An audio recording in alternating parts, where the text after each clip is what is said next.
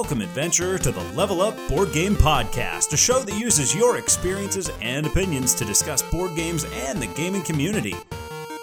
Join the heroes as they conquer perils such as meeples, cards, and miniatures, all in an effort to level up. You're listening to the Level Up Board Game Podcast. Welcome, adventurers, to episode 34 of the Level Up Board Game Podcast. My name is Patrick. King Scott here. And King Scott, we've got a chock full episode as we always do. Josh is going to join us for Lost Loot. Our review game today's Cryo. We're going to talk some of our recent adventures, and we're going to give you some tips about selling games. Scott, what have you been up to? I am actually done with the festival. It is Oh, over. Hallelujah. And now then I look at my game topper and I see all these games waiting to be played. It's like a best of times, worst of times. So it's like, yay, I get to play games now. But then I have all these other things I need to do that have been put off while I've been doing this. Slowly but surely, I'm going to tackle this stack here and get through some games. And my plays are going to be definitely going up from now on, which is going to be awesome. I tell you what, the stack of games is it's a blessing and a curse. It's bittersweet having that stack. I have a stack in the office right now. So Chrissy's traveling for work. Mhm. So the office upstairs became second game room basically for games that have been coming in. Uh, I bought this big lot from a dude in Pittsburgh, and then I got some games in the mail. I'm like, oh, this is so awesome! I have so many games that I get to play. And it's like the barrier to getting to play them is having to sit down and read the rule book. So like, Mhm. I'll sit there at the office, and I cracked open the rule book to Coffee Traders. I was like, this is a Oh. meteor. I really want to play this. I've been eyeing it up. And the rule book, you know, boom on the table. It's like, okay, maybe not coffee traders. So I put it away. and, and I went, I like took it back a step to something a little bit lighter. Okay, maybe not that. And finally, Biblios. Okay, I guess I can learn Biblios. It's four pages. And uh, I made it through learning Biblios. So that's going to be the big play with my brother coming in from Texas this week. Uh, we're going to get in some gaming with my brother. Yeah, it's, it's exciting stuff. You know what we're not going to play, though? What? Descent. Oh, why not? because I sold it. I Oh, unsold oh. it, Scott. So, New Descent, I, I talked about this a few episodes ago, and I said it was the first app driven game that kind of crossed over, you know, and felt Mhm. more like a video game. Well, you know what? It, the, the gamey part of it outside of the app really was just like, there's no meat in the decisions. Like, I Yeah. felt like, okay, I'm just moving and fighting. Like, one of my complaints with the older app driven games was that there's this built in artificial clock. I didn't like that I was always up against the clock that was the app. Like, you Mhm. better hurry up. Or the, like, in Descent Second Edition, it would say, oh, the pending doom and you take a damage. And eventually it would even say, like, pending doom in two turns, you're going to die. Oh, And it's like, what? Oh, yeah. So, like, you really, it was like crap or get off the pot, right? yeah, yeah. They, they removed that. So you could search everything. And at first I really loved that. But it turned into open the door, kill the bad guys, and then click, click, click, click on the tree, click on the tree, click on the desk, click on the Oh. cauldron. And then take your time because you don't have to wait. Just move everyone up to the next door. Open the door, kill the baddies, click, click. And killing the baddies is like, okay, I'll fight, I'll, I'll swing my axe and swing my axe again. Then the next guy's up. I'll shoot an arrow and I'll shoot another. He's dead. Okay, good. On to the next one. It just didn't feel gamey enough for me. So, Descent uh, third edition. Unfortunately, I can't recommend it, and I've since moved on from it. Well, hey, there are times that we need to take a look at those things. And actually, this is great because this is going to come into our discussion topic at the end of the show here. So, this is, the, I'm going to tuck this in the back of my head here so we can bring this back up and tie in with selling of games. well, not just on the selling end. How about the buying end? I see you got a, a, a few deals lined up lately. Yeah, I, I actually went out and I found a copy of Discover Lands Unknown. So this was Fantasy Flight's big thing with every game was going to be unique, every game was going to be different. You got it for $60. Boom, here you go. Kind of like Keyforge, but instead of a deck, a whole board game. Yes. And it didn't take off. It came out and went Tanked. boom and disappeared. Our local place here in Pennsylvania, Ollie's, Love good all stuff, cheap. They have a sixty dollar game for eight bucks. Mm, So Eight it's bucks. If Yeah, you just wanted to salvage the just like- pieces, it's worth it. uh, you, you got to take a look at it. Luckily, that is a solo one, one to four players. So That's one that's on my table to get out and give it a try.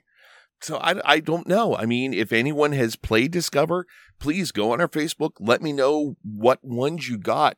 I think I got the Badlands and the Valley, I think it is. Hey, you want to talk cheap pickups? Did you see my post about Humble Bundle? Oh my gosh, yeah. Did That you get in on it? I haven't had time to really look at it. Scott, get in. What's wrong with you? okay, this goes through October 29th. Adventures Humble Bundle has an Asmodee sale. 23 games for 12 bucks. Wow. I, I don't know if that average changes. For me, it was like $12.52. Uh, you could get like five games for $5, or you could get 15 games for $10, or all 23 if you paid more than what the average person paid, because you can chip in a little extra if you Yeah. so choose. It's for a good cause. Uh, so it was like 12 and change, 23 games, and they're not throwaways. You get like Ticket to Ride with five different versions or expansions. wow.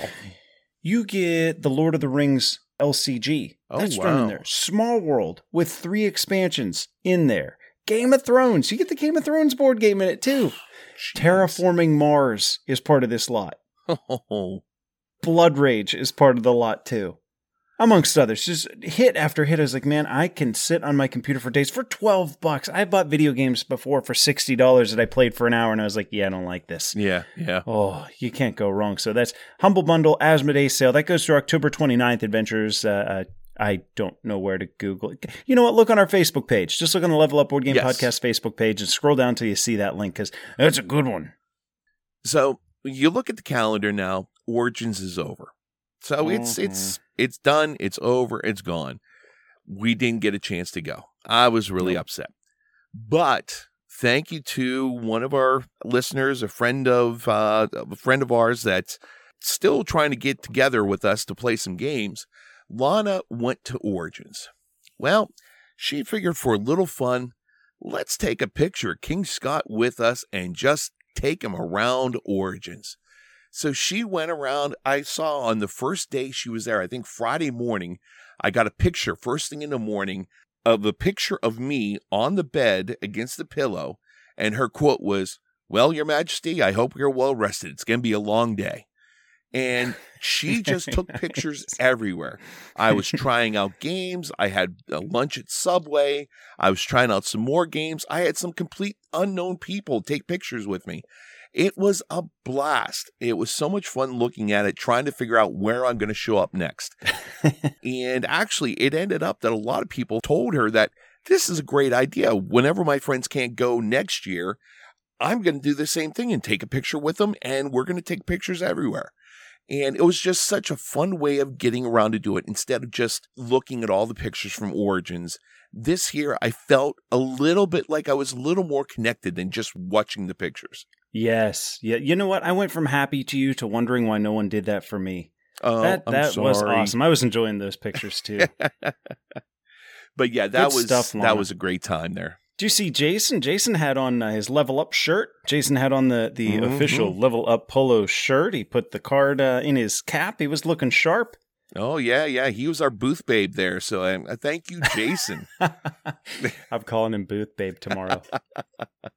Scott, I have an event planned. I can't Oh, no. contain my excitement for this. This I have never been more excited for a game day than I am for this Sunday. Sunday, Sunday. You we'll sell you the whole seat, but you only need the edge.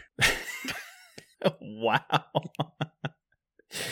I've got an epic eight player Twilight Imperium with Prophecy of Kings expansion ready to rock. Holy And you know what makes this cow. exciting? We did. I had my buddy Mike come over, but I, I put all the races. There's 24 different races, so I put all the races out on the table, and we said, okay, this one is one, and then just read across one, two, three, four, uh, five, six, and then we did four rows. So you've got 24 Right. different races on the table. Then we put down everybody's names. So there's Patrick, Mike, Steve, etc. And then we took a deck of cards, any random way of generating numbers one to 24. I just use a deck using ace, ace to eight of diamonds is the Mhm. ones, and then next up is the the next you know nine through sixteen is the clubs, etc. And we would flip cards. We shuffle them up, and we okay. Pat's turn. Flip. Universities of Jol-Nar. Flip again. The Arborec. Flip again. Clans of Saar. And you pick. Like what I did was I set this up as a Facebook event. Oh, adventures. You ever want to build up the hype, get people excited for your game day? Something like a, a, game like Twilight Imperium where you have these asymmetric races. What you do is you make the event, then you invite a bunch of friends.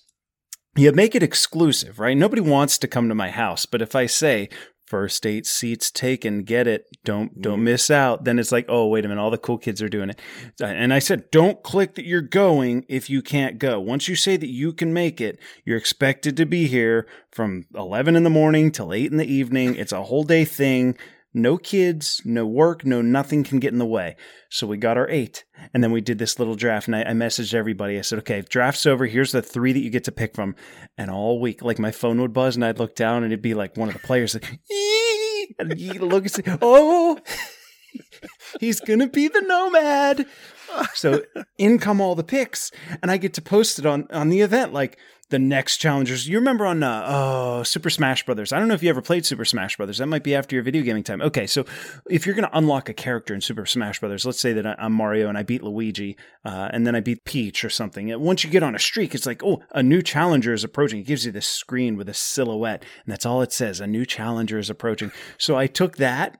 And instead of like the silhouette of the guy, I would put the uh, the picture of the faction from Twilight Imperium on that, and I posted that. So be like a new challenger is approaching, Naalu, and it was like, oh my goodness. So all eight of these trickle in. Then we did the map. We did map seating at random too, so everybody knows where they're going to sit, and everybody knows who their neighbors are, what races they are, etc.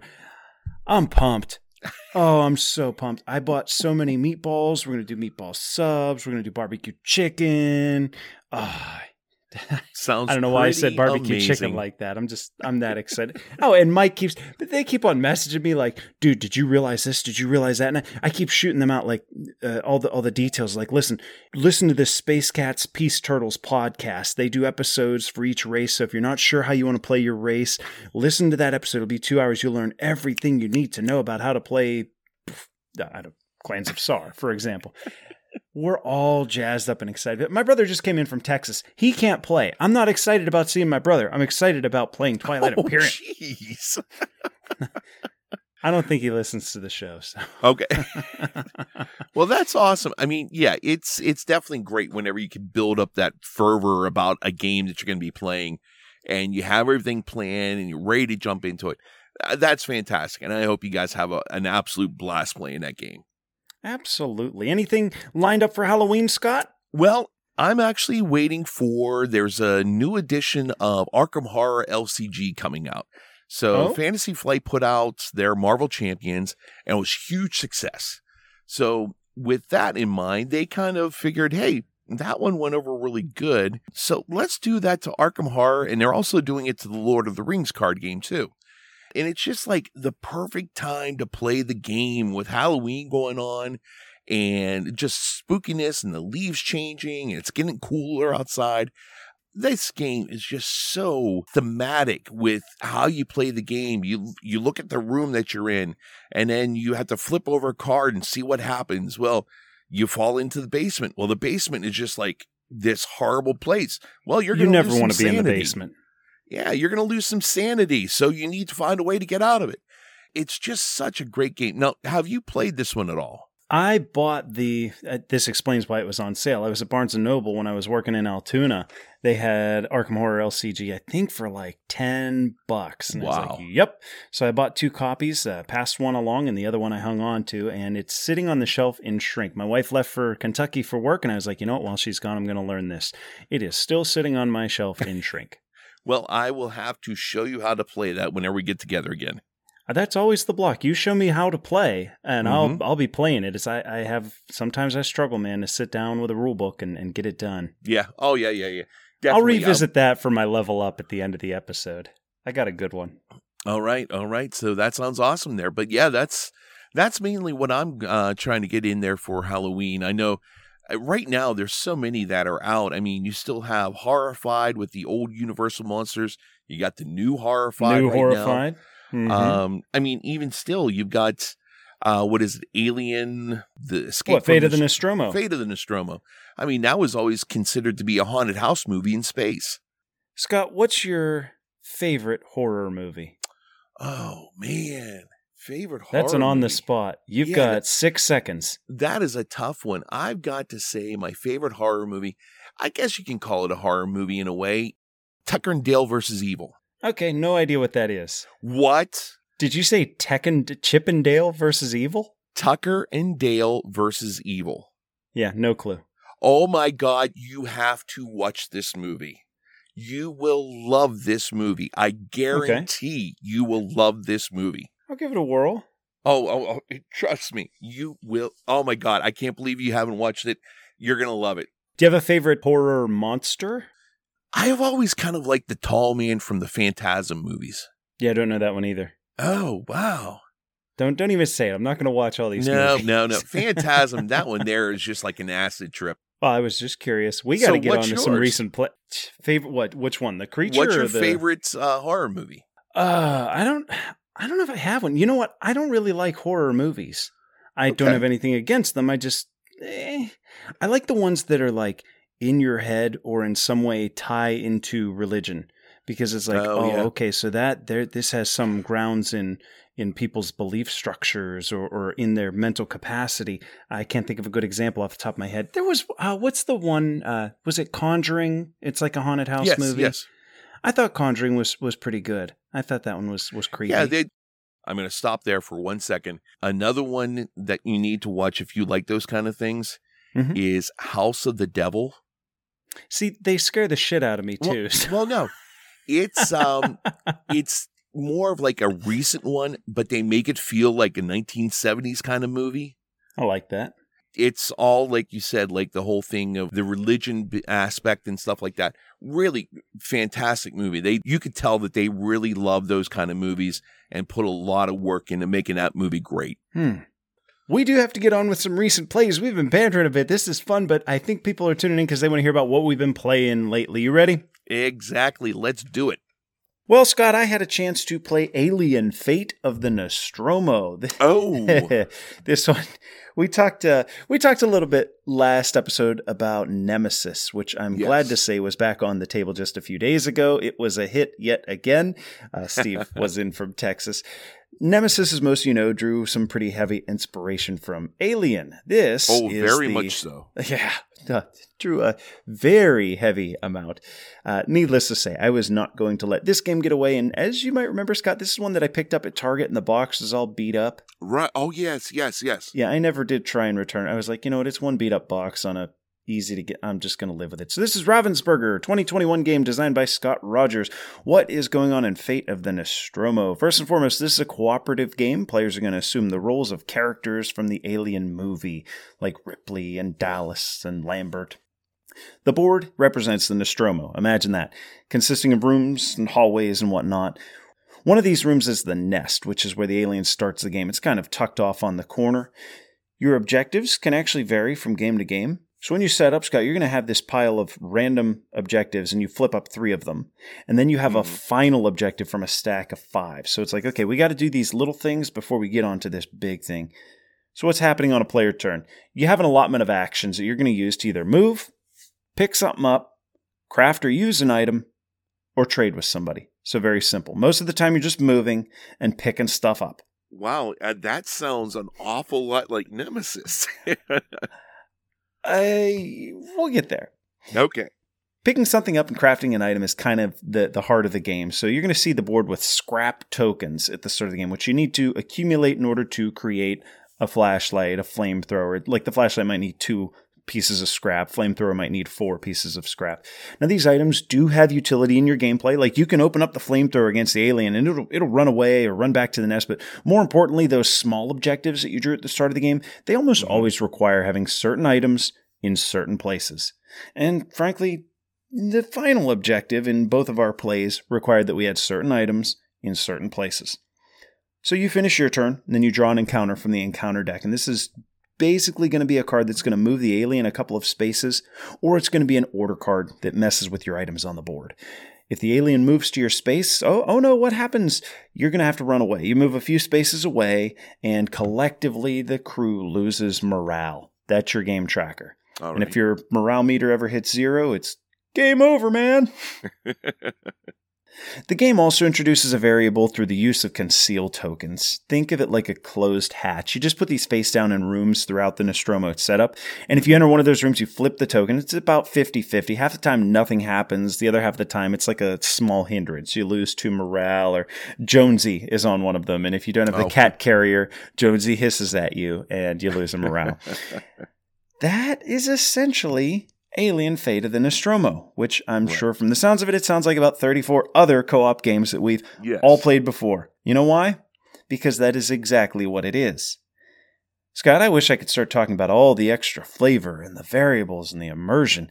I wish I could talk about the rising tension and the nervous card draws from the encounter deck. I can't. I can't call it a bad game. It's not a bad mm-hmm. game. Everything functions, but I'll call it a boring game. Uh, oh wow. Oh, yeah, it was fine. Everything functioned. It just didn't didn't do anything special for me. It might be a case of having graduated from such a simple system, which is what Right. this is. I think it'd be a great game maybe for younger gamers, but there's one small problem. Who loves the Alien IP? Yeah, right, right. It's Old not guys. be young kids. Yeah. Yeah, these movies.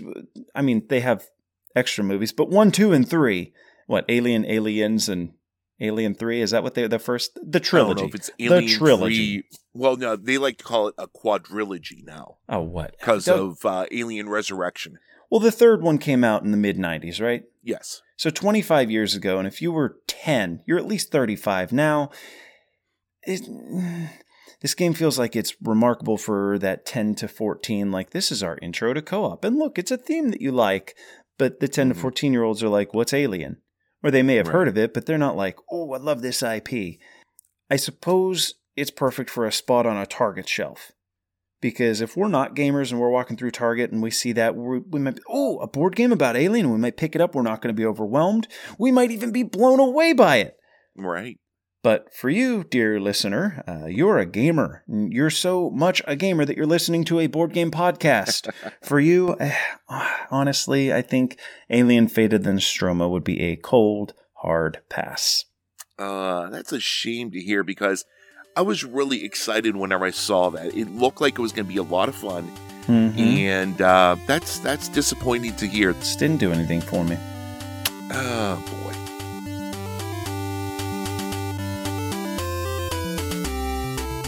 Hey, adventurers! Today's 8 bit breakdown is the 2021 game Cryo by Tom Jolly and Luke Laurie and distributed by Z Man Games. This is a worker placement engine building game where you're one of the last few survivors that have crash landed on a freezing planet. Your goal is to rescue as many of your fellow shipmates in any of the four sections of the ship that crashed on this planet.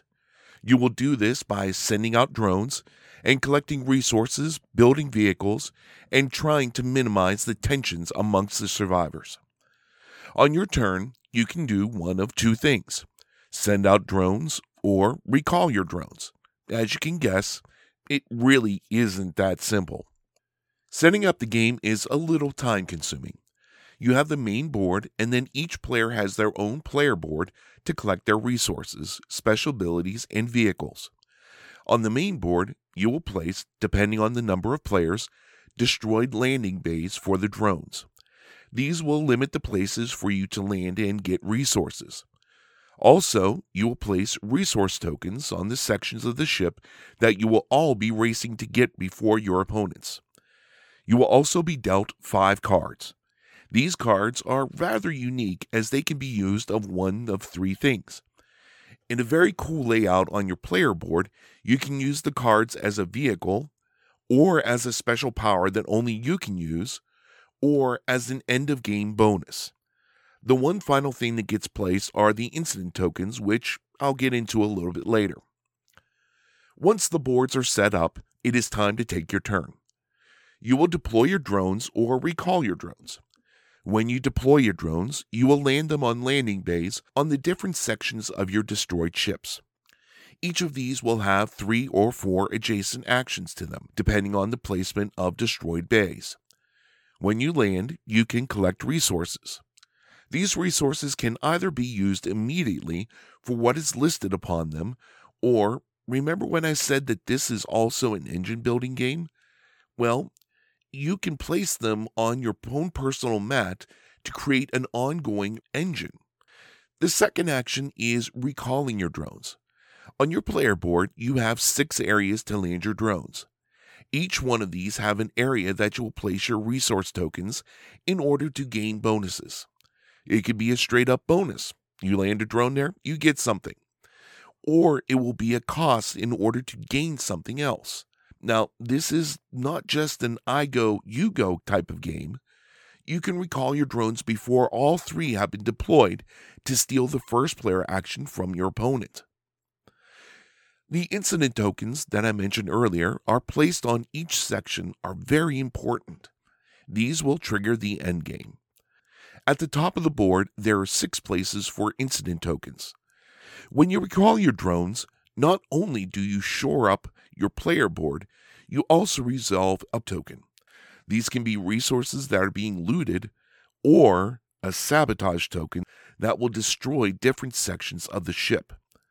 Once all of the incident tokens have been used up and the final one has been placed, you can continue to play until someone resolves the large one, which can be right away, or you can gamble that you get another couple of moves before that happens. Now, the bottom of the board shows underground caverns that you can distribute your survivors. There are a number of ways to get them there, but the most forward way is through the use of vehicles. These vehicles can take a number of survivors to the caverns before nightfall comes and the planet's surface freezes over, killing all those still above ground.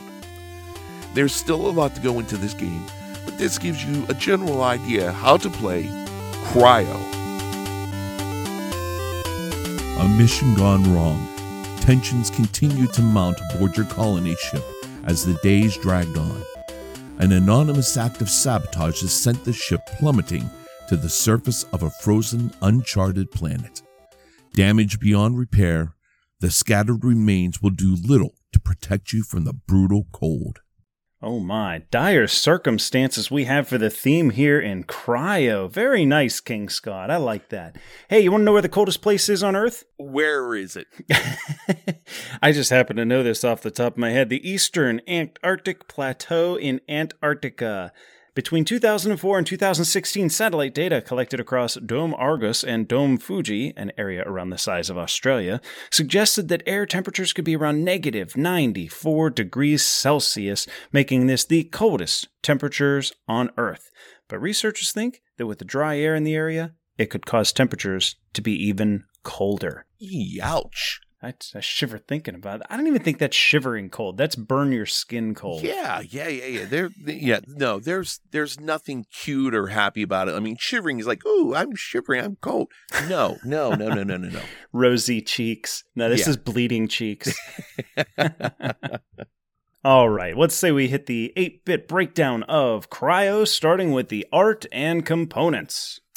I I like them. I mean, it's it's nothing really fancy or anything. The components are great. You have these drones, these plastic drones that you move back and forth. Great tactile feel to them and everything. Really, really nice. And then you have your life pods that your crew are in. Uh, that's you get a bunch that- of them. Yeah, it comes they could with a lot of easily plastic. been a block of wood, but no, they Mhm. decided to make a little plastic pod. Yeah, it looks like a pod. I like that. You do get a ton of these little cardboard chits that you're going to use for resources, and each one of them, the engineering, laboratory, and R and D area, those all have a number of these things for up to four players. But if you're only playing two players, the amount of times that you're going to be using different chits, I mean, it really, really makes this game great for replayability and stuff. And I'm jumping ahead a little bit, but telling you about the components here. What and you know they're think about functional too. I mean, those little chits they fit right into your player board because you're building that engine on your player board, and, and you just pick that little diamond shape up and boom, plop it right in, and it, it actually feels like you're building the engine because you're inserting it into the the little inset on the player board. I did like that. Yeah, I, I like that they give you all that plastic. It's nothing to write home about, but it is definitely better than a cube. Mhm. Uh, you know, it's it's it's quite functional. There's not a lot of artwork in the game, and, and what there is, it's kind of comic book art. Like yes. the card art is like okay, you know, this it it's you're not going to be blown away by the art, but it is unique. It's unique to Cryo. It, it feels like it belongs in the universe that this game is created, and I like the board. Never mind that the board is chock full of action spaces. This is a very busy board, but behind it all, you can see the surface of the planet. And it's kind of, I don't know if I want to call it comic booky or Simpsons. It really, uh, this type of artwork here. Now, this once again, I'm showing my age here, but this artwork really reminds me of like 80s heavy metal comic magazine that they had out. Hey, there you go. Yeah. And it really looks like, uh, like almost like a French artist or something like that. Not Mobius or anything like that, but still has that type of look to it, a feel to it there with that artwork. The boards that you have for your drones and your energy and everything else, it would have been so easy for them to just print out a little sheet of paper and say, here's where you put everything on, like uh, Terraforming Mars did whenever they first came out. right, But they right. went and they made a double layer board so all your pieces fit into it. And Even the that ships was, have a nice little spot. yeah. Whenever you so recall pods to the board, they got the little inset there for your pods. Yeah, that was something there that they easily could have overlooked, but they did that one extra little thing that really brought the feeling of this game up a notch. Well, let's move on to bit number two theme and immersion. Cryo's presenting us with a planet that's becoming ever colder. We, we crashed on this freezing cold planet. When the sun sets, is just going to be too cold to survive. So we got to get pods of humans into underground caverns. What'd you think about the theme and immersion, Scott? The theme I definitely got. I mean, you get the feeling of you need to get these resources in order to power vehicles to get your people into these underground caverns. As Mhm. far as immersion goes, I don't know if I really was immersed in the game. I think it just kind of got into a feel of a race.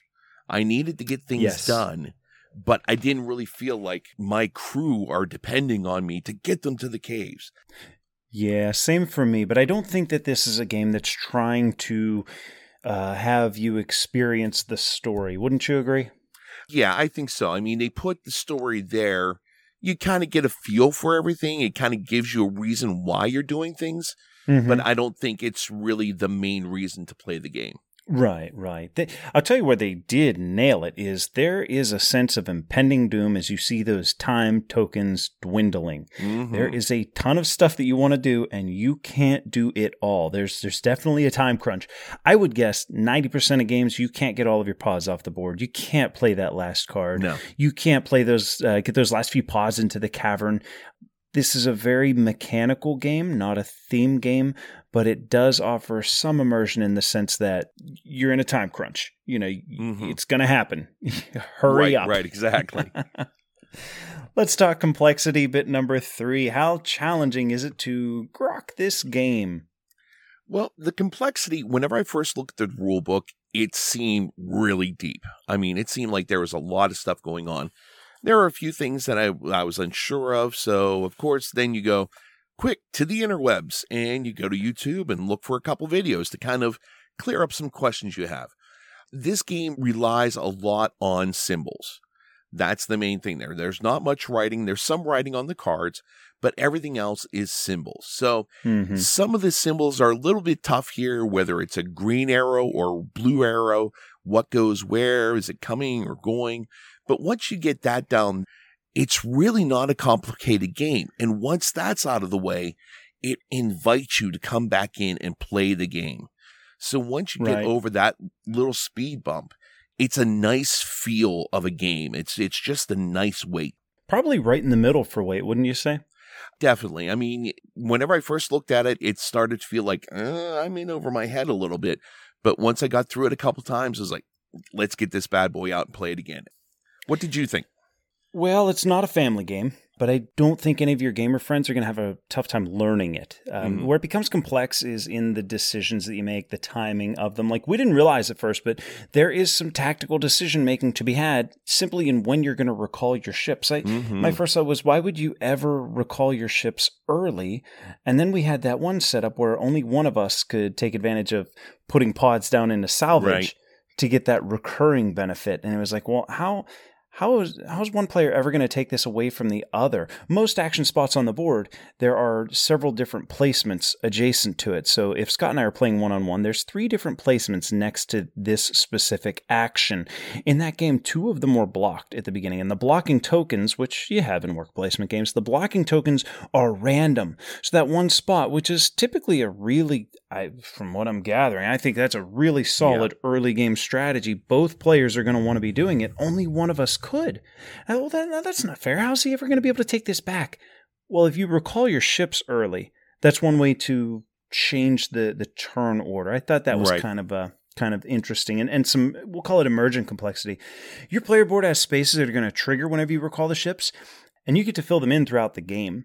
Uh, in this way, you do have control over what resources are going to be plentiful or scarce for you, and that shapes your game. So you have a little bit of control in that regard.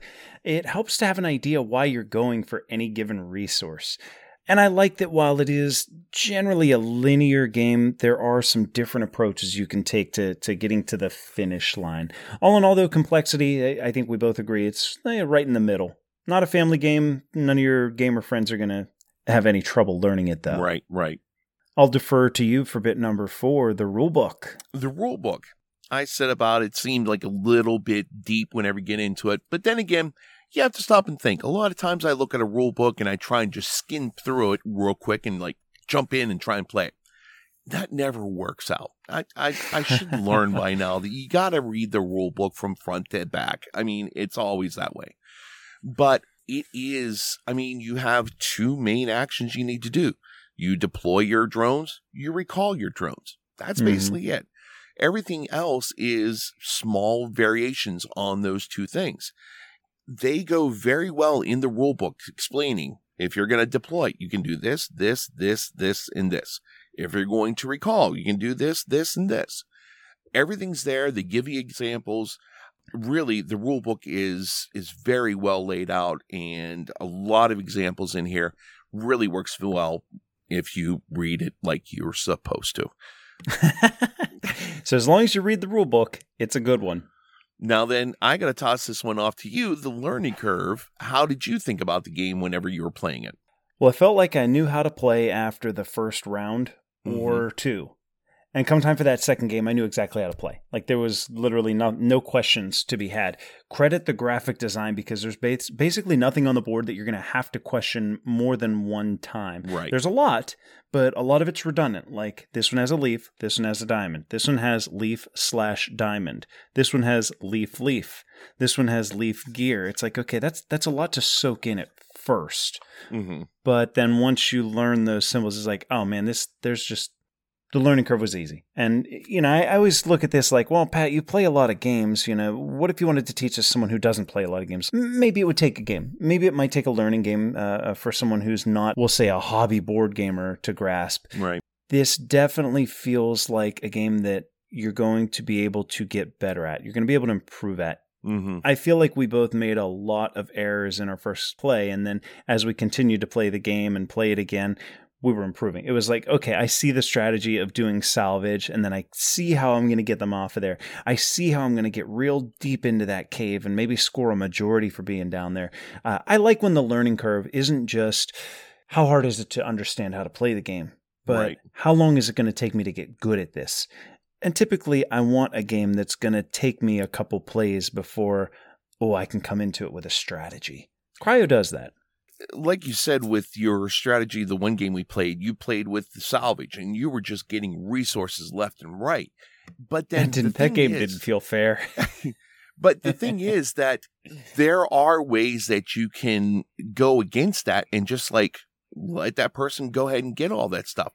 You can go out and get other things. You can set up your board how you want to do it, where you're recalling your drones to. You can set up how to pay and get different bonuses.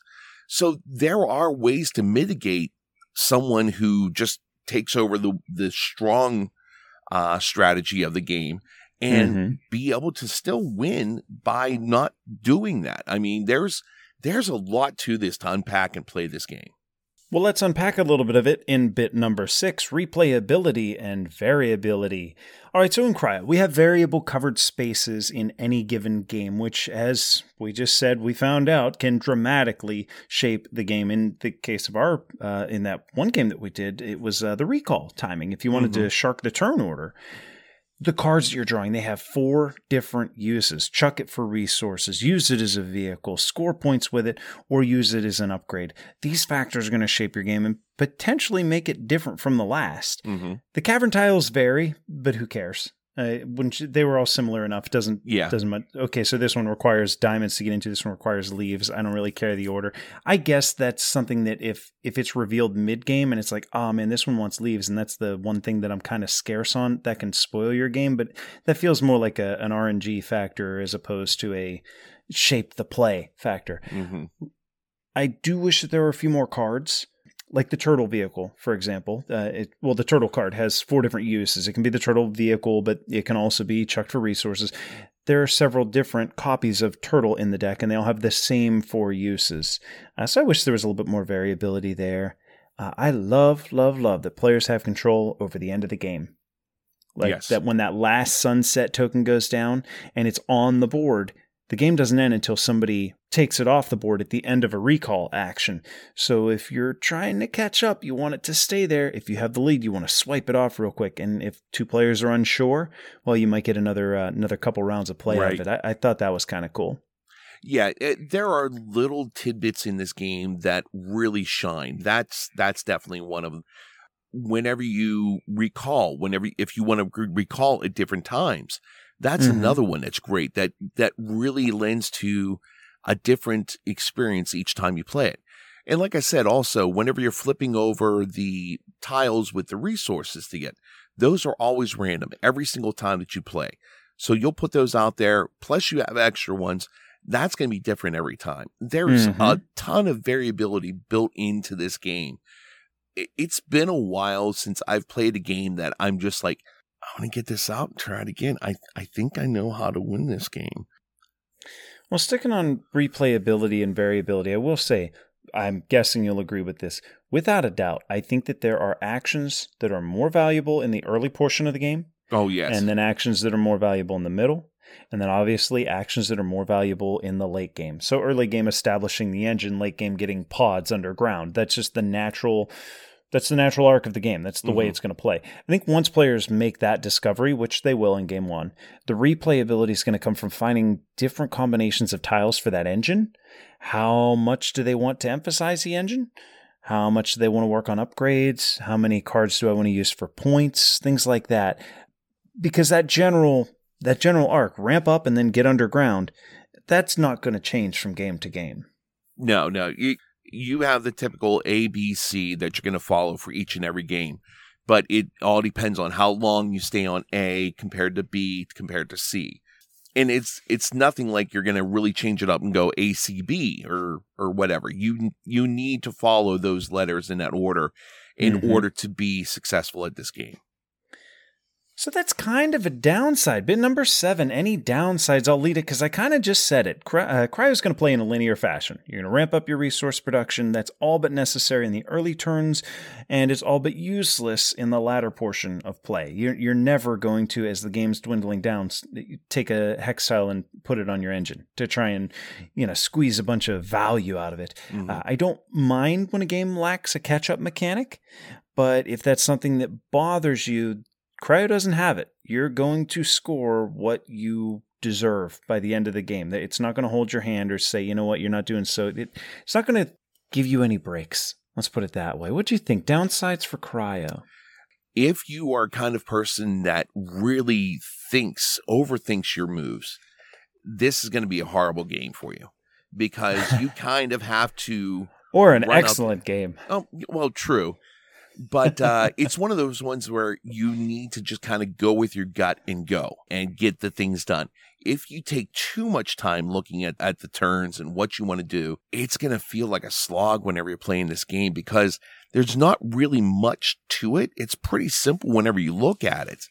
Yeah, there will be turns where there's one or two spaces that jump out. There's a lot of spaces to pick. What there's 16 or some different spaces on there. There are Oh. some turns where you just look at the board and you're like, I want that one, and if Yes. it's not there, I want that one.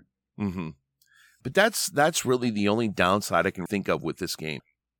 Well, was it fun? Let's bring it on home as we do with bit number eight. Tell me, Scott, was Cryo fun?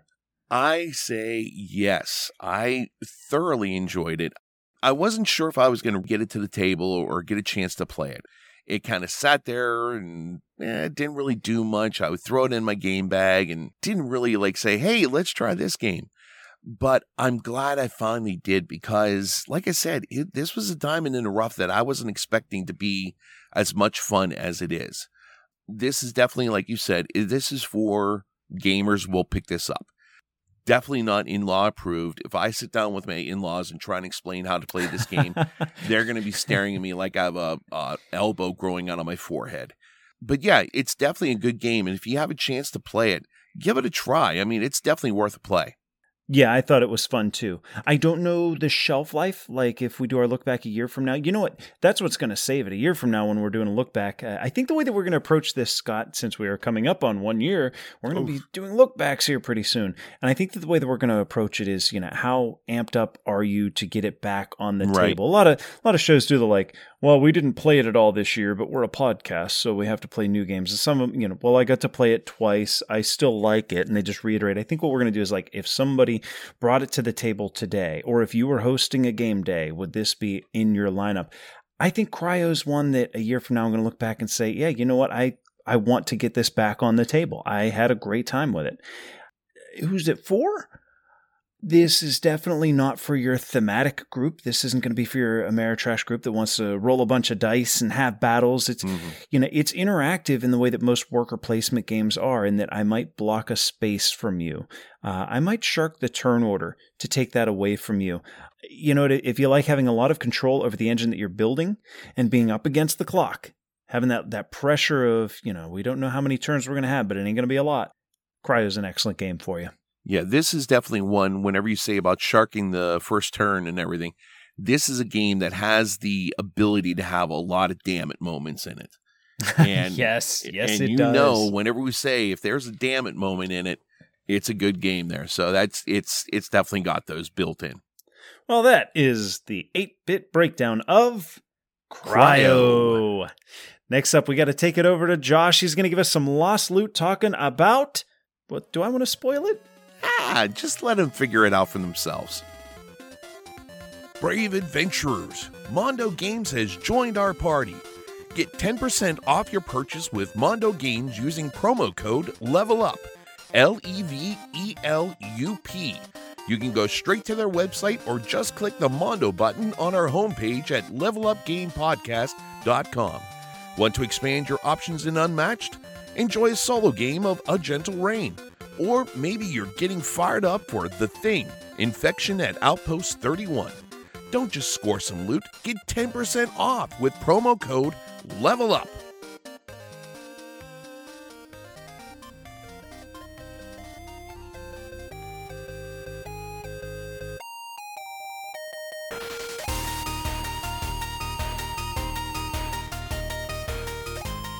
I remember being nervous, not knowing what to expect.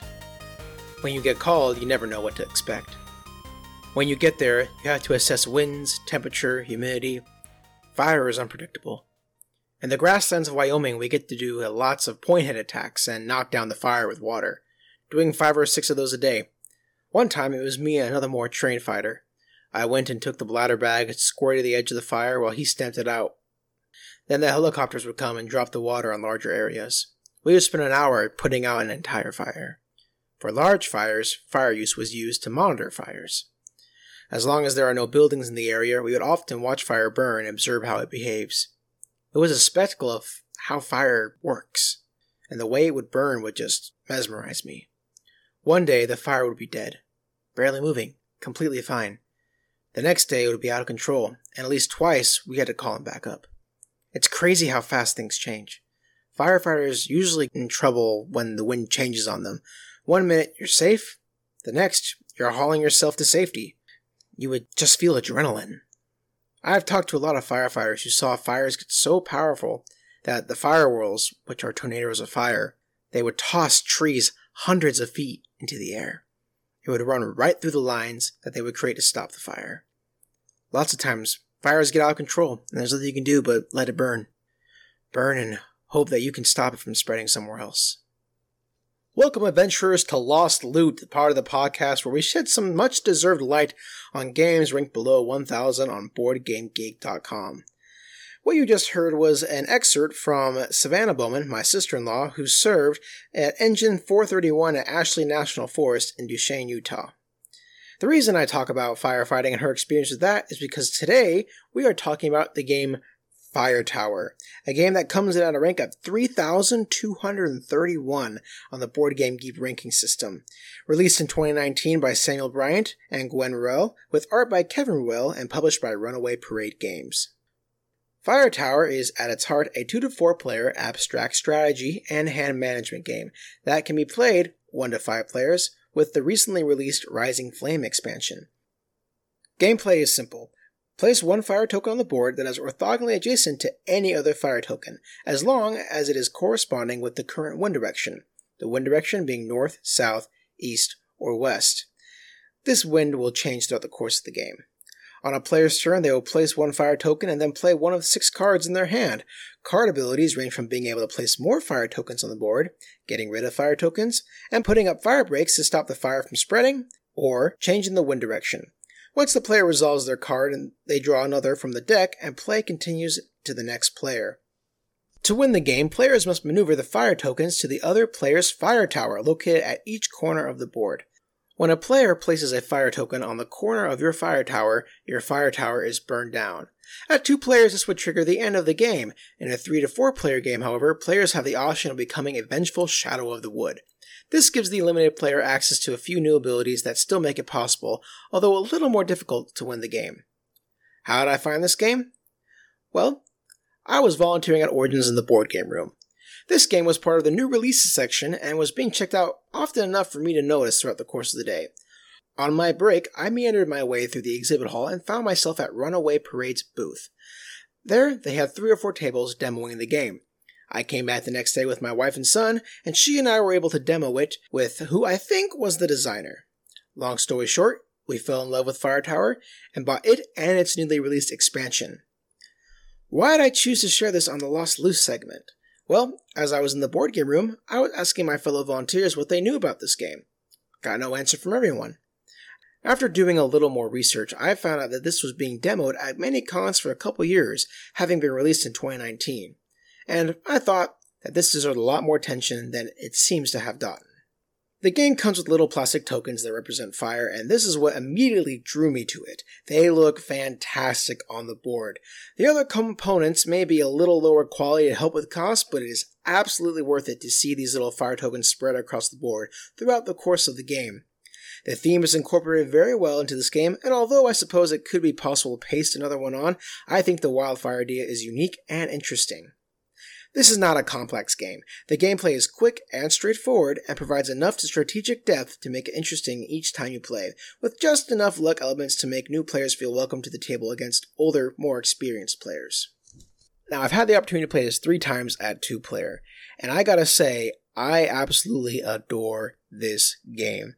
It is such a tug of war feeling when you're trying to maneuver your way around your opponent's defenses, trying to place the fire tokens and change the wind at just the right moment, where you're able to make your move and burn your other player's fire tower down. Me and my wife absolutely adore this game. I, this is probably the, my favorite game we've picked up at Origins, and this is competing with games like Kabuto Sumo, which has gotten a lot of attention recently, to other games like King of Tokyo Dark, but this game honestly beats it out for me. Much as I liked that game, this is just a simple, cool, and beautiful game. I have never seen a game that has grabbed my attention quicker than the Fire Tower. And what I think makes this game so fun for me, what makes it Lost Loot, is that apparently they have been demoing at Con for a couple years. Um, the pandemic has been horrible, obviously, but Origins was a little different. This was my first year going to Origins, um, going to a game fair in general. And Origins was small, as probably some of you know. It was, I heard, a quarter of the size of what it usually is. And lots of big publishers had pulled out.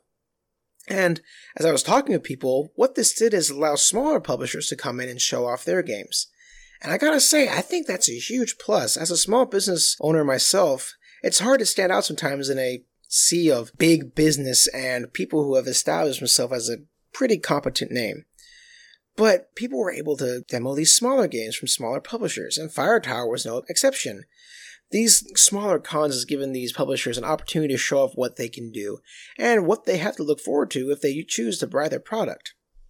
And I absolutely believe that Fire Tower deserves a lot more respect and attention. Guys, it is fun. Adventurers, if you see a copy of Fire Tower somewhere, whether it be at a con or store, you should pick it up. You can put my name on it. It is absolutely fantastic. Now, I haven't played at 3 or 4, but as I've talked to people do some research, a lot of people like it at 3 or 4. The Shadow of the Wood element, where you're basically rolling dice and playing other cards to try to burn the other player's fire tower, adds a unique aspect that doesn't take you away from the game. It gives a player who may have not be good at, you know, strategically placing the fire tokens or even just playing cards at the right moment, knowing when to change the reduction, opportunity to, if you're playing at four players, to team up and try to win together. And to me, that's just great design. The only downside is that the game comes with a champion of the wood card, which basically gives the winner extra abilities if they keep winning and winning. I'm not a fan of giving a winner extra ability just because they won. I'm really not, especially at the end of the game that transfers to a next game. But you can completely ignore that and just play normally. Well, adventurers, I'm going to turn the time back over to Patrick and Scott. And remember, when you're going through the ins and outs of your favorite cons, whether it be Origins, PAX, or Gen Con, keep your eye on the smaller booths. You never know when you might find some lost loot.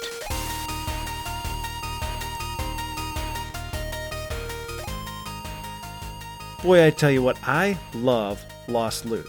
Yeah, so Fire one- Tower, did you ever hear this one, Scott? Yes, I saw this one at Origins the last time I was there.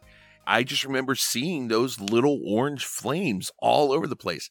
They had their sign up with Fire Tower with little Christmas lights in it, but I never had the chance to sit down and play it. I'm glad that Josh brought this up and brought it back in my memory. So I got to keep an eye open for this and see if there's some place I can borrow it and play it, like a game library or something. That that'd be a great one. that thought. What? Josh is going to be at PAX. Oh boy! And he's from Philly originally. so the the dude manages a restaurant, like his family owned uh, smokehouse, barbecue, brisket, you name it, in the Carolinas. So you know he knows where the good food. Like this is a guy that knows his food. I'm sure he knows the good places in Philly. So I told Josh we'll make it an issue to meet up with him. Maybe we'll make it an issue to get in and play a fire Most tower. Definitely. That sounds awesome.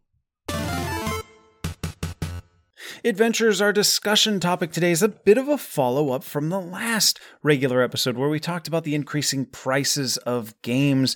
Scott said, You know what? I know you do all this buying and selling online on Facebook, but I want to do a discussion about it because I don't know that much about it. I've never done it. And I think adventurers would want to hear it as well. So we put that together. Scott, I guess, ask away. All right. So I'm going to be the voice of the people here asking Big Brain Pat what you need to do here. B So- brain Pat. Now, then, we kind of get an idea about reselling games. What, what's it going to do? It's going to free up space for you, it's going to give you more money to get other games. Mhm. But at what point in time do you think, "Eh, you know what? I think I'm going to get rid of this game. I, I, I feel good about it. I like playing it. But what's the thing that tips you over the edge to figure, I'm going to get rid of this to move on to something else? Typically it's is this game going to be one that I'm going to invest the time into learning, the time into taking it to the shop, teaching, and playing to get it on the show? Because I have an existing collection of games and I have the, the, a massive shelf of shame. A shelf of shame, of course, is the, the shelf that has all the games that you bought and you've never played. Now, I do a lot of buying, so I buy a lot of games that I never intend on playing. So you know, be that as it may, it's still on my shelf shame. If I look at a game and I say, you know what, I'm not going to try and get that into an episode, well, then I'm not going to spend the time that it takes to learn it and teach it, etc. So into the sell pile. Sometimes it's I bought this game because I want to sell this game. Somebody had something for 20 bucks that I know I can get 45 on or you know something of that nature where it's like okay i'm strictly buying to resell but i don't think that that's the, the root of your question. We're saying games that are in the collection games that i've played and or loved and it's time to go. It's it, obviously if i don't like a game i'll play it twice and be okay yeah this is not for me. Mm-hmm. sell pile. What about whenever it's a game that i really like? Something like puerto rico. I told you i sold my copy of puerto rico at one point. It's simply you know some games they run their course. It's either too difficult to get back to the table because the the teach was really difficult, or maybe my game group, uh, Rurik. There's a good one, Rurik, oh. Dawn of Kiev. I loved Rurik. I taught you guys how to play. I had the playmat and everything, and I know that we had an early episode where you were like, "We need to do one that we didn't especially like. How about we go with Rurik?" And I was like, Oh, my heart sank because it's like, wait, I really loved Rurik. But you know what? Ryan didn't ask for it back. He didn't say, hey, let's get this back on the table. Jeremy never said, hey, I, I want to play that game again. While I want to play it again, I need to have the players that want to. Right. I don't have it. So I'm not going to keep trying. I can get my money back on it or, or maybe get out of it having lost a whopping $10. So, so that's what I did. Oftentimes, a lot of it just comes down to Am I gonna get this back on the table? Am I excited to get it back on the table? Is anybody asking for it? And finally, is there someone else in my group that owns this game? Mm. Do I have another card? Do I need to have this or can I turn it into 40, 50, 60 bucks or whatever, you know, game in question is worth? Right. Now, whenever you're listing things, I know eBay's been around for years and I've sold some things on eBay. The one that I find interesting that I know you seem to love is you love the Facebook marketplace. You're always yes. doing the buy, trade, sell thing how does that work for you? What what exactly do you do with that? Okay, so on Facebook Marketplace, it's actually pretty simple, and I, I, would even say it's easier than doing it on eBay. The way that it works is number one, take some pictures of the games that you want to sell. Whether it's uh, super detailed or just here's the stack, take a picture you're going to search Facebook, you're going to go to Marketplace on Facebook. But even before doing that, if you just put something in Marketplace, then that's just open. If you put something in your area's flea market, well, you're not targeting gamers. There are groups that are specifically designed for buying, selling, and even trading board games join some of those groups. One of them I think is called the Board Game Exchange. Another one is called Buy, Sell, Trade Board Games. There's something like 40,000 members. So there are worldwide members, but if you're looking for someone local, I guarantee you, it, as long as you don't live in the middle of nowhere, I guarantee you there's 50 people, 100 people. If you're in a giant city, a thousand people on there that are relatively close to you as well. So you take your pictures and you post it on Facebook Marketplace. And whenever you do so, you have the option to list it in various groups. So your listing will be in Marketplace, and then I can go down my groups. So I, I like I sell a bunch of random crap as well. So I'm in like the Greensburg area flea market page, the Westmoreland County yard sale page, right? And I'm not putting my board games there because that's not getting, you know, some grandma is going to be like, What's Terra Mystica and why is it $45? You put it in these buy, sell, trade groups and you just click them. Click on that one and click on that one and click on the trade group, publish. And that's it. Then what happens is Facebook Messenger, an hour later or 10 minutes later, if you have a really hot deal, you'll get a message and it'll be some random schmo saying, Hey, I want this game. And you say, Okay, that's great. Here's an important factor. What is your zip code? I can get you a shipping quote. And we'll get to that with logistics shortly, but that is that's the thick and thin of it. If you're not putting something on eBay, which I don't think I got to give anybody a walkthrough, that's how I'm posting things on Facebook, Scott. I always look at it sometimes whenever I'm posting it on there. I'm like, I have a bunch of old games that I don't think anybody would be at all interested in. So I think that's mm-hmm. something there that kind of colors my idea of doing things on there you said about the logistics of finding out about the zip code, about where the person is. Oh, uh, yeah. What comes up with that? Because I know eBay pretty much has everything streamlined. You just boop, boop, boop, boop, and it's done, and you print everything's out. Okay, eBay kind of has things streamlined. Let me tell you what, I sold a copy of StarCraft on eBay Mm-hmm. and I made the shipping $30. And I did a little bit of math. Okay, so if it's east of the Mississippi, they might overpay me on shipping by 4 bucks. And if it's west of the Mississippi, it might come to 35. All right, I can swallow that. So shipping 30 bucks. My buyer, and I put in there US only. Mm-hmm. Oh, he was in the US. Alaska, The other one. Hawaii. Yeah, shipping came to $65. Ouch.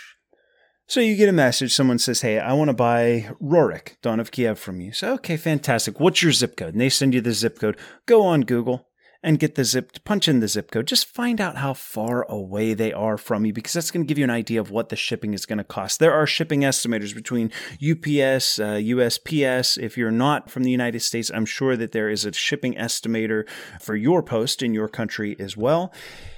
Then, now this is probably United States specific, but they have websites like Abecorn and I use Pirate Ship. And I know that sounds like, wait, is that even fair? Pirate Ship. I'm not sure how Pirate Ship works, but here's my guess. So don't don't take this as this isn't uh canon. This isn't in the lore. I know that if I have a commercial account, like we all know Amazon ships millions of packages a week. You know they're not paying full postage. If I want to ship that box that Amazon shipped to me, they spent $5 to get it to me. How come I got to spend 28 to get it uh, across the state, right? Well, because of the amount that they're shipping. Mhm. I think, I think, I'm not sure. I think what Pirate Ship is is a commercial account that allows access to resident, you know, just non-commercial people. Right. So I can go on there and I can punch in just like I would on USPS.com. I can punch in your address with the zip code and everything, and I hit quote price, and it'll give me the exact price. It'll say, here's what it is with USPS, here's what it is with UPS or FedEx. And you know what? It's at a discount because it's through a commercial account. So a flat rate box costs, I don't know, I'm going to guess it's sixteen ninety now or 17 and a dime. yeah. That same size flat rate box is probably fourteen fifty. Now you wrap it in brown paper because it probably weighs less than 10 pounds if it's one game and it's probably going to come out to 9 bucks to ship. So that's a way that you can take your game and say, "You know what? Uh, shipping is $10, $12." And you be honest with your buyer, like, "Let me give you a, a shipping quote. Okay, it comes to 11 bucks, I can get it to you." And here's a kicker. If you buy more than one game, additional shipping's probably only going to be like 3 bucks per game because Mhm. once the box is this big, what's making it three inches taller? Not that big a deal. So you print up a label from Pirate Ship or Apecorn or whatever you're using, tape it to your box, drop it off at the post office. You're good to go. You just sold a game in the mail. Not bad, not bad at all. I think that was another thing. I would have just gone to USPS Postal Service, typed everything in there, and paid whatever they had on there.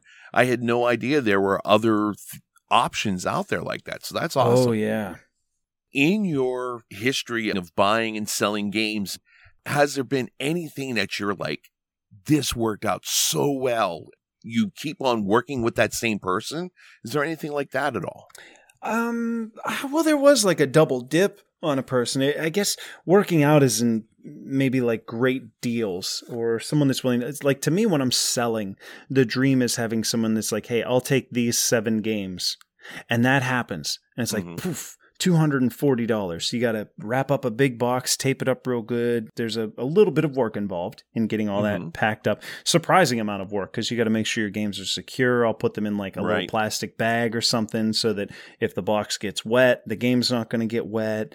Packing peanuts, even like grocery bags. We save our grocery bags, the little plastic Mhm. bags, because Giant Eagle has the drop off where you can go recycle them.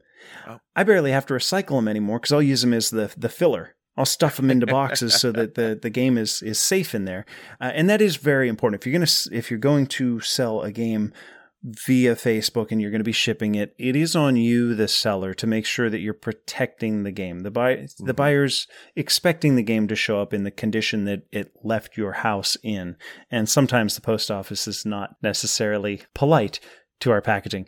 So, uh, well, Tiny Fred, Tiny Fred was was a good one. He had a lot of games that he was giving a pretty good deal on, and with a lot of folks, and and he did this, but a lot of folks will do the same thing. Where if you're buying a lot, they're willing to give a bigger discount. A lot of folks that are selling, they just want space cleared. Maybe their house is getting overwhelmed. Maybe they got yelled at by the, you know, maybe their husband or wife was like, "Honey." You got it. This this isn't okay. So all right, fine. I'll list some games, and I've been on the receiving end of that before. if you ever see me put up a sales post, it's because I got told about it. no, in all seriousness, though, oftentimes, and I do the same thing for for buyers of my games. If you're willing to buy bulk games, like I don't want to buy one or two, I want to buy eleven of them. Mm-hmm. Then you can say, okay, do the math. That comes to I don't know, I'll say $620. You can, you can say, hey, will you take 480 on this? Uh, they Right. can say no. They can say, you know what, I'll, I'll do it for 520. But Right. in a roundabout way, if you're already getting deals on these games, let's say uh, let's say most of them are sixty dollar games that the guy played once and he's asking forty bucks for. I'm getting thirty three percent off of this just because the shrink wrap is removed Right. and the cards are already sorted. Scott, I've received games with sleeves already on the cards. wow. I've received games with upgraded components like plastic pieces and whatnot. They didn't even state it in the post; it was in there. I've gotten uh, Kickstarter versions when they didn't specify, like, "Oh, this is the Kickstarter version." Like, "Oh, they have a retail price." Nope, it's Kickstarter version. I've had games with um 3D printed inserts. Hey, oh yeah, yeah, yeah. I remember that. Yeah. uh, what's the one? Grand Austria Hotel Yep. had the uh, the inserts. That's one that I got. Scott, I'm telling you, I probably got that for thirty bucks Wow. had an insert in it as well. Just, just making the insert would cost me that much money and time. Uh, so there are a lot of deals to be found, especially when buying in bulk. And, and I've had my fair share of them, and I've, I've given my fair share as well. Now, for someone that's just starting out, what is like one piece of advice you can tell them that would get them going into this direction of buying and selling games? Okay. Uh, the one thing for the buyer would be the best deals are when you buy in bulk. Mm-hmm. Okay. Now, if, if you're looking to buy one game, you can get away with that and you can still get a deal. But if you want to get a deal, buy in bulk. All right. the best advice for a seller oh i would say make sure you're packaging things so that they're protected maybe better than that would be find out what the game costs Mhm. like if i have a game that retails for 50 bucks i can't put it on there for 48 and expect to even get a nibble Right. make sure that your pricing is appropriate Mm-hmm. not too high and not too low. Don't give your stuff away unless you super. You know what? If you're getting your if you're giving your stuff away, it's contact at levelupgamepodcast.com. My wife will love you. We're always open to donations. Now, before we get off of this, I think that you had said something about you had a pretty good story about one of your cells. Oh, you have heard that. No, this this didn't actually end in a sale. So I have a list up right now, and there's probably 25 games on it with an average price of 30 bucks. Some of mm-hmm. my some of them are five dollars, some of them are 60. But we got 750 in games basically listed. This guy messaged. He goes, "Would you take 60?" Yes. Which game are you interested? He said all of them. And I was like, "Oh, awesome. What's your zip code? I can send you a quote." And he sends back, "Would you take 60?" and I was like okay, I'm going to give this guy the benefit of the doubt because that happens sometimes. People think that like they see one game and they Right. they message you i i with the intent on that one game. And I was like, I don't think you understand. This is this is over $700 in games. You're Right. offering me $60. And I thought, okay, he's going to message back and be like, oh, my bad. No, he messaged back. He's like, yeah, I'm kind of broke at the moment. Would you take 60? now, now we've all seen like the funny, you know, like clickbait articles that are like times that people got snarky. Part of me wanted to do that, but I was like, nah. I Oh just my politely goodness. told him, you know, obviously I can't give you 95% off or, you know, some absurd number off. Thank you for the offer though, and, and let him go in his way. But uh, everybody's got that story, and I hadn't had one in having done done this for the last three years, and I was I was really glad that finally I got that guy that's like, would you take 60? Oh my goodness. Good So- times. Good times buying and selling. Yeah, so would you say best thing to start off with with Facebook or eBay? I would go Facebook. eBay takes ten. eBay takes a percentage. Mm-hmm. Um, plus, eBay has some shipping. Like eBay's gonna let the buyer sometimes select shipping. I just between eBay between the eBay fee and the PayPal fee that's linked to eBay, you're gonna lose like twelve percent. Ten percent. We'll we'll say ten percent. So you sell a hundred dollar game, or, or a game that you can get a hundred dollars for, you're going to get ninety bucks, and that's mm-hmm. assuming that you have the buyer pay shipping. If you do it through Facebook, you're going to get a hundred bucks. Now, when you're the buyer buying a game, this should have been my most important piece of advice. You always do PayPal. Paying for goods and services, not family and friends. You don't trust them unless you've dealt with them before or you know them personally. You pay that way. That protects you so that if they don't send you anything, or they print out a shipping label on an empty box and they send you an empty box, you can still say, hey, this was not what I paid for. PayPal will reimburse you. That's like a 2% fee. So that $100 game, if you did it through Facebook and they paid you with goods and services, you get like 97.50. We'll say it's two and a half. So the most important thing you can say is use goods and services on PayPal, not friends and family. That's Yeah, that's when you're the buyer. I, I had no idea about that. So that was awesome. I hope that answered a lot of questions that I know I had. Hey, Patrick, thank you for being on the show today. It was wonderful for you to be a guest on the Level Up Board Game Podcast. Hopefully, we'll get a chance to talk to you again soon.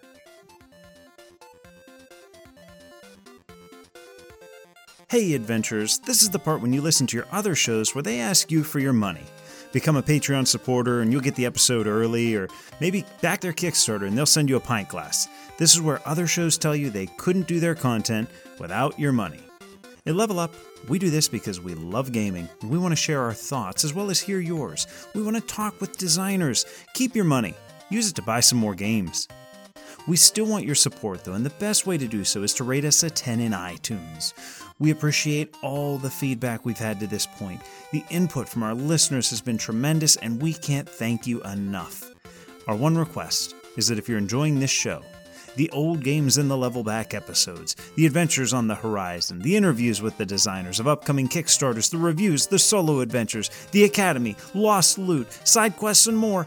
Please take three minutes of your time and give us that 10 star rating on iTunes. It really means a lot to us. Thank you so much from the bottom of our hearts. And now, back to the adventure. Boy, oh boy, I tell you what, in one week I was a king, I was a paranoid schizophrenic, and I was a meth dealer, all for different jobs this week. So I was going to say, you're going to have to explain that. yeah, yeah, yeah. We'll we'll get on that on a later episode. But That's for another day. Yes. I've been busy with a lot of things that are not gaming related. And I know you've been becoming uh I've been picking up the slack. Yeah, yeah, yeah. And you're definitely getting it in the tabletop simulator. I see that you played one Golden Star, the Galactic Tournament. That's it. Golden Star, the Galactic Tournament. Okay, so what was up on this one? Okay, Golden Star. The theme is that you're playing a duo competing in the Golden Star tournament organized by the Empress. So each player is going to get a team of two characters, and each character has its own small deck of cards that you mash together at the start of play. Now, this is not like a smash up style, kind of, but it's a much smaller deck that you have to work with. The layout of your play area, your board on the table, is several small boards that represent locations. Now, the goal of the game is to win challenges at each location in order to acquire that location's trophy. In challenging at the location, other players will inevitably try and stop you. So on your turn, if you're like, I'm going to challenge in this swampland, then on somebody else's turn, they can move in there with basically move their character into that swampland with you, at which point they're challenging you and combat ensues. Mm-hmm. Combat's done with cards in hand. Each player plays a base combat card face down, and it's going to have a value on it. So I played a five, you played a six, but we don't know what each other played. Then you can play a charge card. Basically, it's a modifier that's going to add strength. That one's going to go face up. So you see my modifier is a plus one. I see yours is a plus three. And it's like, oh, so Scott must have a weak card underneath it. Maybe that was his only modifier. When everyone's finished playing these charge cards, the original face down card is revealed and the totals are added up. Now, each player has a chance to play a response card that can further impact on the combat values. So, kind of like in Magic, how it used to have uh, sorceries, instants, and interrupts. Think of this like the sorcery is the face down card, the instant is the charge, the interrupt is the but wait, I got more. And you can stack as many as you have available in your hand. Obviously, you don't want to drain your whole hand for one combat necessarily, but you can play as many as you have. When everyone is passed on playing those final modifiers, the highest total is the winner. Which, if you're the one initiating the combat, you get the trophy. If you're not the one initiating the combat, you've just defended that area. Now, at some point, a player or several are going to have two trophies. At that point, regardless of their location, they can initiate the final challenge, which, if they win, they win the game. Otherwise, play's just going to continue. So that's the skeleton of Golden Star. That's the base mechanics. There are some rules pertaining to like adjacency for your characters, or if you have someone that's adjacent to a fight that you're not even in. There is more meat on the bones than that. But that's our skeleton here. Let's look at uh, let's look at the meat of this game. First, the decks are different, and you get two characters at random. And that's going to make your game feel different because the red guy is super aggressive and the green guy is super defensive and the yellow guy is super fast. So what if you're playing a green yellow deck or you're playing an orange purple deck? Well, you're going to have two very different games based on those cards that you mashed together at the beginning. Second, you acquire coins throughout the game that you may use to purchase cards from a market. This game has a shared market, which I love in a game much like a much like a game like Clank, for example, where where there's a pool from which everyone can choose cards. The flavor added to the game and the differentiation from player to player introduced by that market, in my opinion, is what takes us from being a decent game to a pretty darn good one, to an excellent game. Third, each of these locations that make up that that main board. You know, I said you're going to set down these these location cards at the beginning, and they're not cards; they're they're cardboard. They're like a board, seven of them in the middle. Each of these locations have a unique ability, and the locations are set up at random. So some locations might allow you to heal, others might allow you to draw extra cards or acquire some coins. So on your turn, you might be, okay, I'm going to visit the swampland and use its ability. I'm going to play this card. And for my third action, I'm going to visit that stadium because I intend on using its action to start my next turn, right? There's a lot of things you can do based on the board layout. Furthermore, you can increase your power at the locations by paying a certain amount of power to be the crowd favorite. So those power cards you have in hand for combat, what if they're gumming up your hand? What if, you know, at the end of the turn you got a discard and you've got two of these big power cards. You don't see yourself in a fight. Well, at your location, you can say, you know what, I'm going to try and uh, be the crowd favorite in this area. So on the left, it might have a five, a six, and a seven. The first person to become a crowd favorite, you just have to pay five power. Discard cards in your hand equaling five power. You get to put one of your color markers on that location. You're a crowd favorite you get a plus one. You're amplified every time you fight in that arena. It helps. If you're going long game, oh my gosh, does it help. Finally, Golden Star plays in under an hour, even at three players. The playthrough that I did with the designer and I think it was Meeple Knights, uh, the Meeple Knight guy was in our game. Um, we got it done in under an hour and that's using tts where it's not quite as easy to like click and Right, drag right. things as it is just pick up the meeple in a game for example most games under an hour don't give you the same kind of depth that i got from golden star i had a really good time with it Well, that's really cool. I mean, that's that's something there that kind of goes through my mind. But how long it took you to play on TTS? Like you said, it takes you a little bit more time. You said one thing that really kind of perked me up whenever you said about miniatures. What Mhm. kind of components are in this game then? You said Oh, uh, about the cards and stuff, but is there anything else? Yeah, yeah. So with TTS, of course, you have to talk with the designer about what we can expect from the. This one's not a Kickstarter. This one is actually live on GameFound now, and you can see the components there. Uh, Scott and Adventurers, the miniatures, they have little like insert spots on the base where you put health tokens. So you can get up to a max five health, and if you take a damage, you just remove one. And there's a little slot in the base of the miniature to hold those health tokens. So you get the minis, and the minis look good. You have thick cardboard for all of the, the various locations that make up the main board. Thick cardboard for your player board as well. The art on the cards looks really good. I mean, it, feels like a sort of a futuristic comic book style, you know, laser guns and robots battling it out. Yeah, I'm taking a look here on GameFound, and wow, the artwork is gorgeous. That is some, I mean, really, really amazing artwork. Wow, looks very, very cool. Yeah, I'm excited for this one. Uh, I have backed it, and hoping to get this one relatively quick. I want to play it. It's an easy teach. It's got that going for it too. There's for a game that has a lot of meat on the bones and a lot of tactical decisions to make, it's not difficult to teach someone and it's not difficult for someone to understand it. Oftentimes, when something is easy to grasp, well, then it's just not tactically rich. Right. This is. All right. So that is an early look at Golden Star, the Galactic Tournament.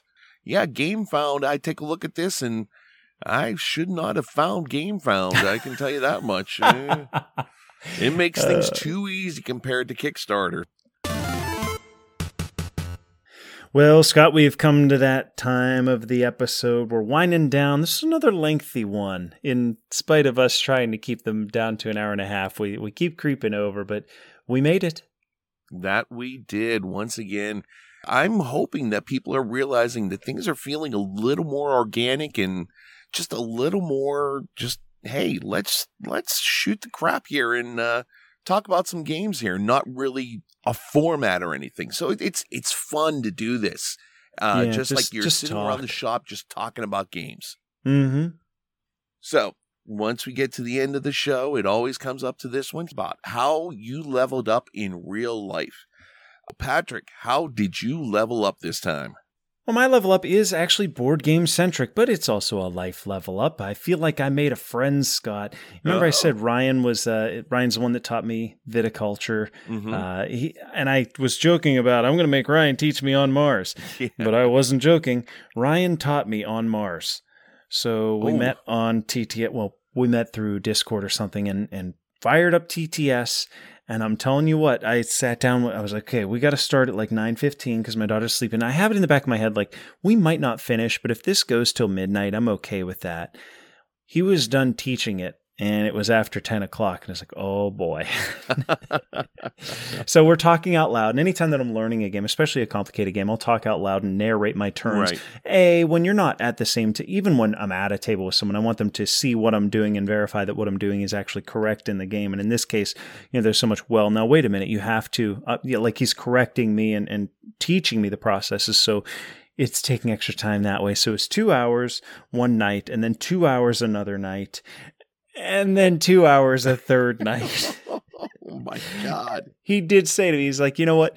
It's not normally this long. I went for a really goofy strategy so that you could have plenty of game to learn it. I feel like I learned it. We got back on the next night and we did hammer out a game in an evening. I feel like he let me win, but I did win. I feel like I, I understand the game now. I'm ready to teach it. I don't think you're going to want to learn it because. Because Oh. oh, is it meaty, Scott? Maybe we'll make that a, a challenge. Try and get Scott to play on Mars before the. You know who will do it? Jason will play on Mars. Oh, hey, hey, I'll give it a try there. Definitely. How did you level up since our last? Oh, thank you, Ryan. I appreciate the time and effort, and you're putting up with my learning process. How'd you level up since we last spoke, Scott? Well, and I had to say thank you, Ryan, for helping out and play games with Patrick while I've been really super busy. yeah, we had to purchase a new car. Our car kind of went kaput. So we have a new car in our driveway and it's it's it's kind of fun having a new car and being able to figure out where you're to put your games at. And and and the thing about it is the back of it, it- it's a, a Nissan Rogue Uh huh. you can take the floor of the back out and put shelves in the back. So I'm like, this is freaking awesome. I can have a whole library of games in the back of my car. A mobile game period. library. Oh, I can see you goodness. Trying to sell your wife on this car, honey. We need the Rogue. This is amazing. so, and it always goes back to the whole joke whenever I travel for work, someone says, so, so, Scott, did you bring a game with you? And everyone else I work with, they kind of look at me like, do you think he only has one game with him? Really? And I normally don't. I normally have about 15. But uh but hey, I digress. Been anxious to get this one on the road here and start traveling some more with work, get some more people into playing some games. That's I how things it. leveled up in our household this week. So, Patrick, I think I'm going to let you give the final thoughts here. Ugh. You want me to? I'm taking us. Okay. Uh, did you ever watch the Red Green Show? Oh my gosh, yeah, I haven't seen that in years. Keep your stick on the ice. There you go. Sounds great. Hey, take care, everybody. Thank you so much for joining this adventure of the Level Up Board Game Podcast. We encourage all adventurers to check out our website at levelupgamepodcast.com. There you can submit your thoughts and audio to be used in a future episode. Please consider rating us on iTunes, like us on Facebook, follow us on Twitter, and join the Board Game Geek Guild, Guild 3722. Music for the podcast provided by Adam Haynes. Learn more at adamhaynesmusic.com. And remember, you can spend another night on the sofa, or you can get some friends together, get some adventures on the table, and level up.